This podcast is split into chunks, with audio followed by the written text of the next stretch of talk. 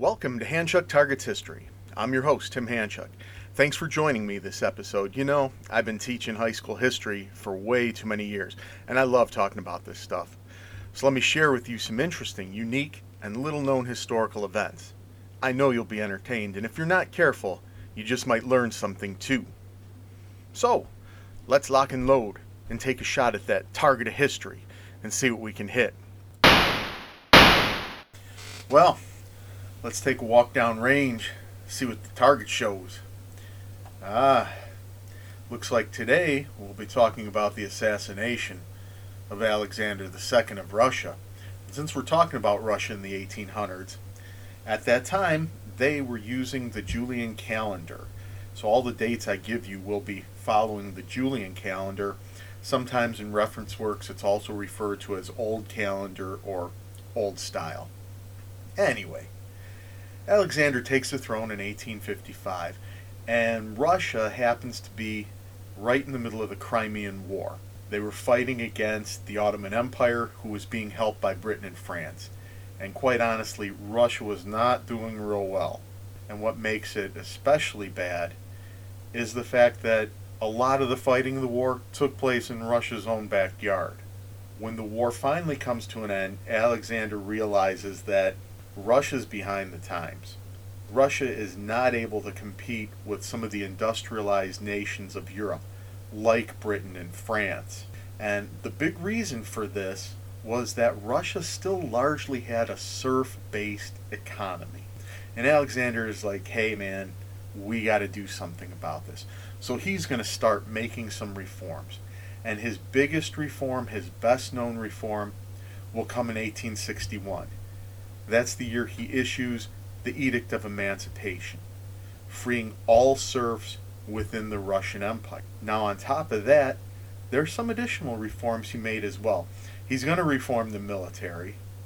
After all, they had such a poor showing in the Crimean War. Changes need to be. He's going to revamp the judicial system. There's going to be a new penal code. He will allow some local self government. It's called the Zemstvo. Uh, and basically, that's going to be elected assemblies. Uh, and they do have some very restricted rights to tax. He also encourages expansion of industry and foreign investment, and will work on the railway network as well. Now, not everybody is happy with Alexander's reforms. He's made a lot of them. He's the most reforming czar since the time of Peter the Great. But you can't please everyone and there's a lot of liberal groups, there's a lot of radical groups that want more. They want either a constitutional monarchy where he shares power with some type of elected parliament, or maybe they even want an end to the monarchy and some sort of republic.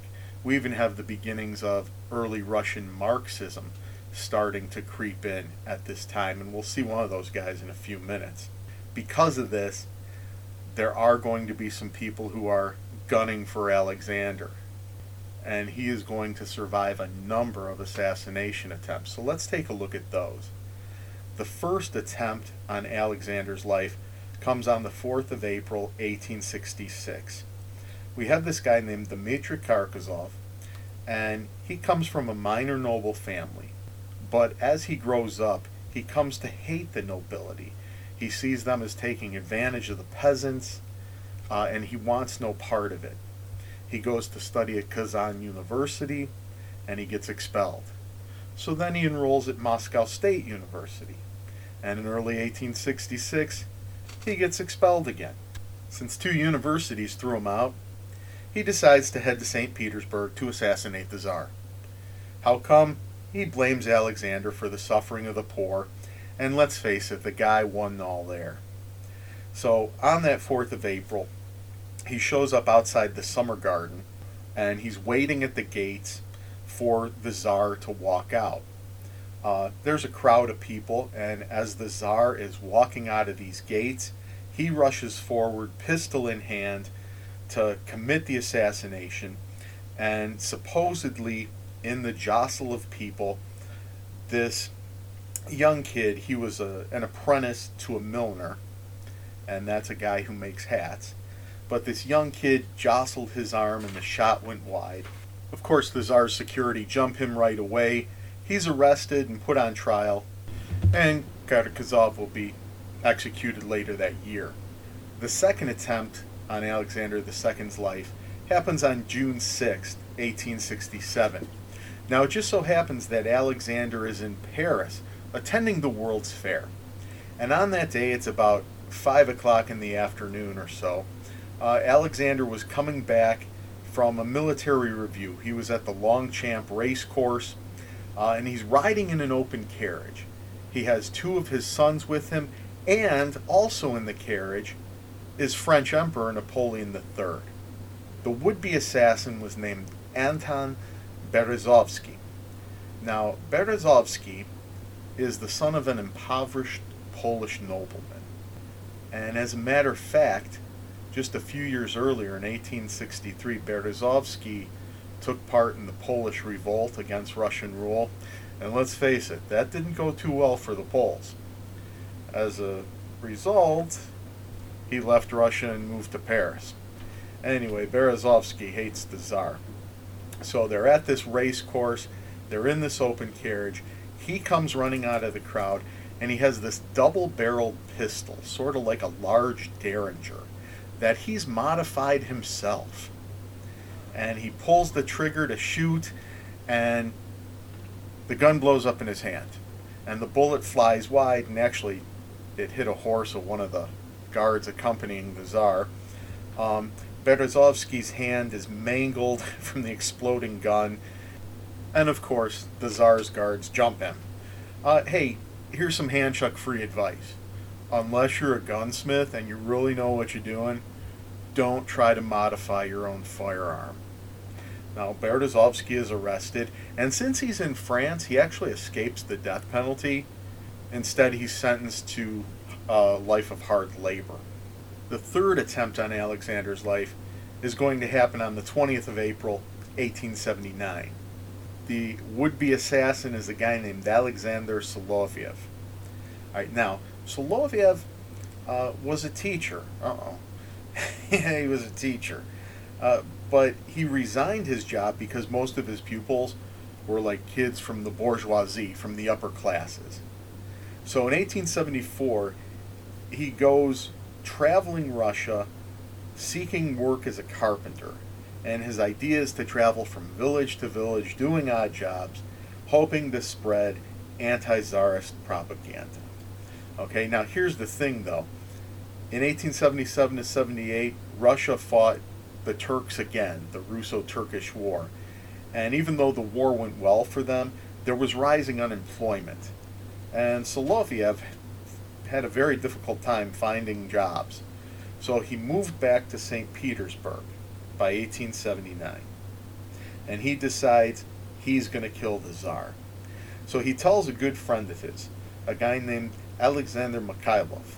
Now, Mikhailov is a member of an anti government secret society called Land and Liberty. And when he tells the other members what Soloviev wants to do, they're very much against him trying to do this. They think he should be stopped. And one of the most outspoken critics of Soloviev's attempt is actually Georgy Plekhanov, who is one of the founders of Russian Marxism. Mikhailov says, hey, it doesn't matter. Soloviev's going to try to do this no matter what. So on the morning of the 20th of April, 1879, Alexander's in the grounds of the Winter Palace, out in the park, taking his usual walk, and he sees Soloviev coming up to him. He sees the gun in Soloviev's hand, so he starts running away like zigzag, zigzag. Soloviev fires five times and misses all five. Wow, he's like almost as bad a shot as I am.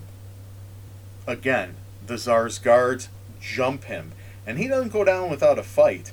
Uh, he actually fought. Uh, he wounded one of the guards.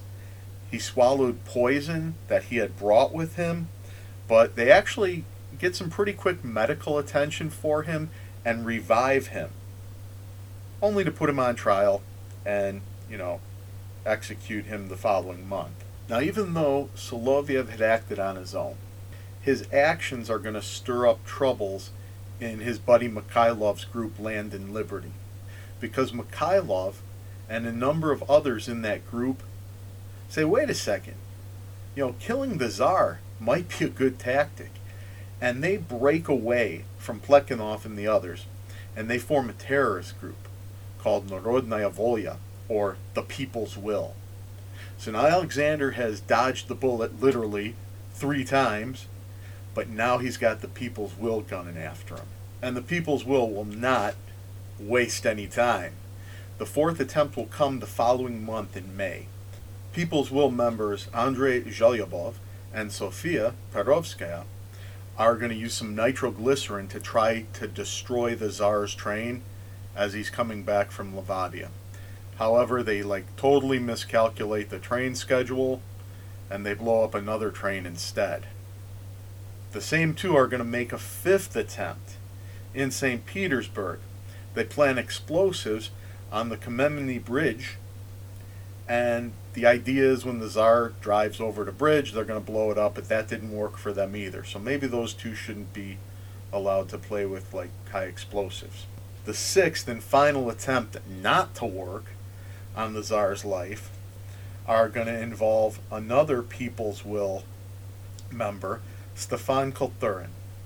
Now, he manages to get a job in the Winter Palace, and this job allows him to actually sleep on the premises. So every day, he brings in packets of dynamite in his pocket, and he hides them in his mattress. And when he builds up a, a huge supply of dynamite, uh, he makes his move. A floor below the dining room in the Winter Palace was like a, a guard's chamber. It's where the guards could rest, relax when they weren't on duty. And what Khalturin had done was he had packed up the dynamite in an iron box, and there was actually a clockwork timer, and he set it to go off on the 5th of February 1880, right at the dinner hour. His idea is the bomb's going to blow up, it's going to blow up the dining room above him, and the Tsar is going to be no more. However, Alexander's lucky once again because he's late to dinner. The Tsar's nephew, who was a Prince of Bulgaria, was supposed to arrive that day and was actually running late, so the royal family did not come down to dinner at their usual time. So the explosion took place and actually 20 some people were seriously injured. But the royal family was nowhere to be found. After these three failed attempts, the People's Will contacts the Russian government and they say, look, we'll call off our terror campaign. We'll stop trying to assassinate the Tsar if the Russian people are granted a constitution. They want free elections. They want an end to censorship. Now, hey, Alexander, the great reformer, had been toying with this idea already. So on the 25th of February, 1880, he makes a public announcement that he is considering granting a constitution. And to show his goodwill, he releases a number of political prisoners from jail. And he gets his Minister of the Interior, Mikhail Loris Melikov, to start putting together a constitution that would satisfy the reformers, but at the same time preserve the powers of the throne. Now he's sincere about doing this, but at the same time he's also going to have the Russian police establish a special section, and this unit is eventually going to become known as the Okhrana. It's going to be the secret police. They're going to send out undercover agents to start joining these political organizations trying to infiltrate these political organizations that are speaking out against the government. In January of 1881, Minister of the Interior Loris Melikov has completed his work. He's put together a constitution, and included are going to be expanding the powers of the Zemstvo. We're going to have a national assembly. They're going to be able to initiate legislation. And Alexander likes this idea but he has some concerns about how much power he'll be sharing. So instead of putting it into effect right away, he sets up a committee to go over it and to look at things in more detail. The people's will are getting increasingly impatient, and they decide they're going to make another attempt on Alexander's life. People's Will member Andrei Zhelyabov is going to be made the chief organizer of this new plot. And what they're going to do is they want to take advantage of one of the Tsar's weekly habits. Every Sunday afternoon, he drove out to the Mikhailovsky riding school for a military roll call. And so the plan is to assassinate him on the way back to the Winter Palace. And they start spying on him, they start observing him, they follow his routines for a couple months. And what they find out is that really he only has two different routes home to the Winter Palace. One route takes him down Malaya Sadovaya Street. The other route is to drive along the Catherine Canal. Now, if he goes home by the Malaya Sadovaya Street, the People's Will's plan is to put a mine under the street and blow up his carriage. And they're going to have some bomb throwers on hand just in case as well. If the Tsar is going to go home along the Catherine Canal, well, they're just going to have bomb throwers. So, what they do to prepare for this is first off, they actually open a cheese store on Malaya Sadovaya Street. And they use one of the back rooms to dig down and tunnel under the street so they can pack in quantities of dynamite to blow the carriage up. They also enlist four guys to throw bombs Ignacy uh, Nikolai Rysakov, Timofey Mikhailov, and Ivan Yemelyanov. Zhelyabov himself was to have overall command of the bombing and was going to be present on the street with a pistol just in case the mine and bombs didn't get the job done. However, two days before the attack was set to take place, the Okhrana gets wind of this and arrests him. Now, the Okhrana doesn't know the details of the plot, but they know Zhelyabov is involved in some scheme to kill the Tsar. He refuses to talk, and he actually taunts the police, saying, Oh, there's nothing you can do to stop it now. With him out of the picture, though, his wife, Sofia Perovskaya, is going to step in and take charge. This brings us to the fateful day, the 1st of March 1881. Nicholas visits the riding school, sees the military roll call, and gets in his carriage to return home. Now he's traveling in a closed carriage. He has five Cossacks riding along with him. There's a sixth Cossack riding shotgun with the coachman and following his carriage, we have two sleighs carrying more guards, the chief of police of St. Petersburg, and the chief of Alexander's guards. The entourage begins traveling home, and Perovskaya is standing on the street corner seeing which way the Tsar's group heads. And when they avoid Malaya Sadovaya Street, she takes out a handkerchief and she pretends to blow her nose. And that's a signal to the bomb throwers that the first route is off, so they don't even get to use the mine that they dug under the street.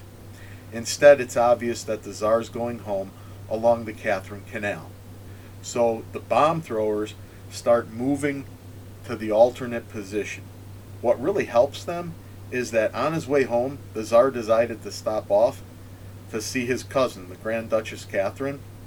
So Three of the bombers actually have time to take up positions along the canal. For some reason, Mikhailov didn't make it in time. But the other three are there. At 2.15, the carriage starts going down along the Catherine Canal. Rysakov has a bomb wrapped in a handkerchief. Perovskaya gives him a signal and he throws the bomb at the Tsar's carriage. The bomb goes off and it wounds one of the riders who was accompanying the carriage, and he's actually going to die shortly after that. Uh, it also injured some people in the crowd. However, the explosion really didn't do much to the Tsar's carriage. Why? Because it was bulletproof. It was actually a gift from Napoleon III of France. Hey, remember the fiasco at the World's Fair? Yeah. So Alexander is you know, kind of confused with what's going on, but he's totally unhurt. The guards jump on Rysakov, he is captured, and people say they hear him shout to someone else in the crowd. The Tsar's guards, the coachman, tell Alexander, hey, you gotta get out of here. We gotta get you back to the palace. But when you're the czar, nobody tells you what to do. Alexander wants to see the culprit and he wants to see the damage. You know, people got hurt. He wants to see what went on. So, as he's stepping out to see the damage, a second bomber, Chernivtsi, closes in. He throws the bomb right at the czar's feet. And this explosion tears up the emperor. He is horribly injured. His legs are mangled. His abdomen's torn open. Dozens of other people were injured by the bomb. Chernivtsi himself was severely wounded, and Alexander's laying in the street just bleeding all over the place. Chernivtsi himself actually will die hours later in a hospital. Now, the third bomber in the crowd, Yemelyanov, he doesn't throw his bomb. He figures the deed is done, so he kind of slinks away. And as I said, Mikhailov didn't make it there in time. The Tsar is horribly wounded. He says, Take me to the palace. There I will die. And one of the slaves carries him to the Winter Palace. And one of the closest rooms available was his study. The place where almost 20 years earlier he had freed the serfs with his Edict of Emancipation. And it is there that family will attend to him, his priest will come, his private physician Sergei Botkin will come, and at about 3:30 that day, Alexander II dies, and his personal standard is lowered over the Winter Palace.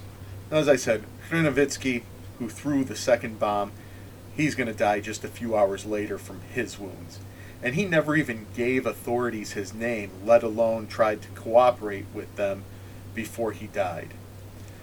Rysakov, who threw the first bomb, he kind of gets scared. He's captured at the scene, of course, and he decides to cooperate, so he sings like a canary. His testimony implicates the others, and the following day they raid the group's headquarters. Mikhailov is captured after a brief gunfight, and Sofia Perovskaya on the 9th of March, and Ivan Yemelyanov, well, he wasn't captured till April 2nd. All these conspirators, except Yemelyanov, because he hadn't been captured yet, are put on trial right away. They're found guilty. They're sentenced to death by hanging. Yemelyanov was actually sentenced later on to life in prison at hard labor. But he will actually be pardoned by Alexander's grandson, Nicholas II, after serving 20 years in prison. So, what's the aftermath of this? Alexander's death caused a huge setback for the reform movement in Russia. You know, one of the last acts he made was to approve the constitutional reforms that had been suggested to him. Even though these reforms were pretty conservative, they're significant because Alexander II knew that he was going to be sharing some power. He knew things were on the way to a constitutional monarchy. And he was actually going to do this two days after he was assassinated. Instead, his son Alexander III takes over, and he's going to be quite the reactionary. It's understandable. Your old man just got blown up, okay? But he's going to undo some of the reforms of his father. He is going to crack down on not just secret societies, but any kind of protest group. He's going to push hardcore autocratic power in Russia, and unfortunately, that's going to lead to problems down the road. How might things have been different for Russia if Alexander II had lived and established that constitutional monarchy? Well, we'll never know, unfortunately. And there you have it, kind listeners. Thanks for tuning in. I look forward to talking with you again in our next episode.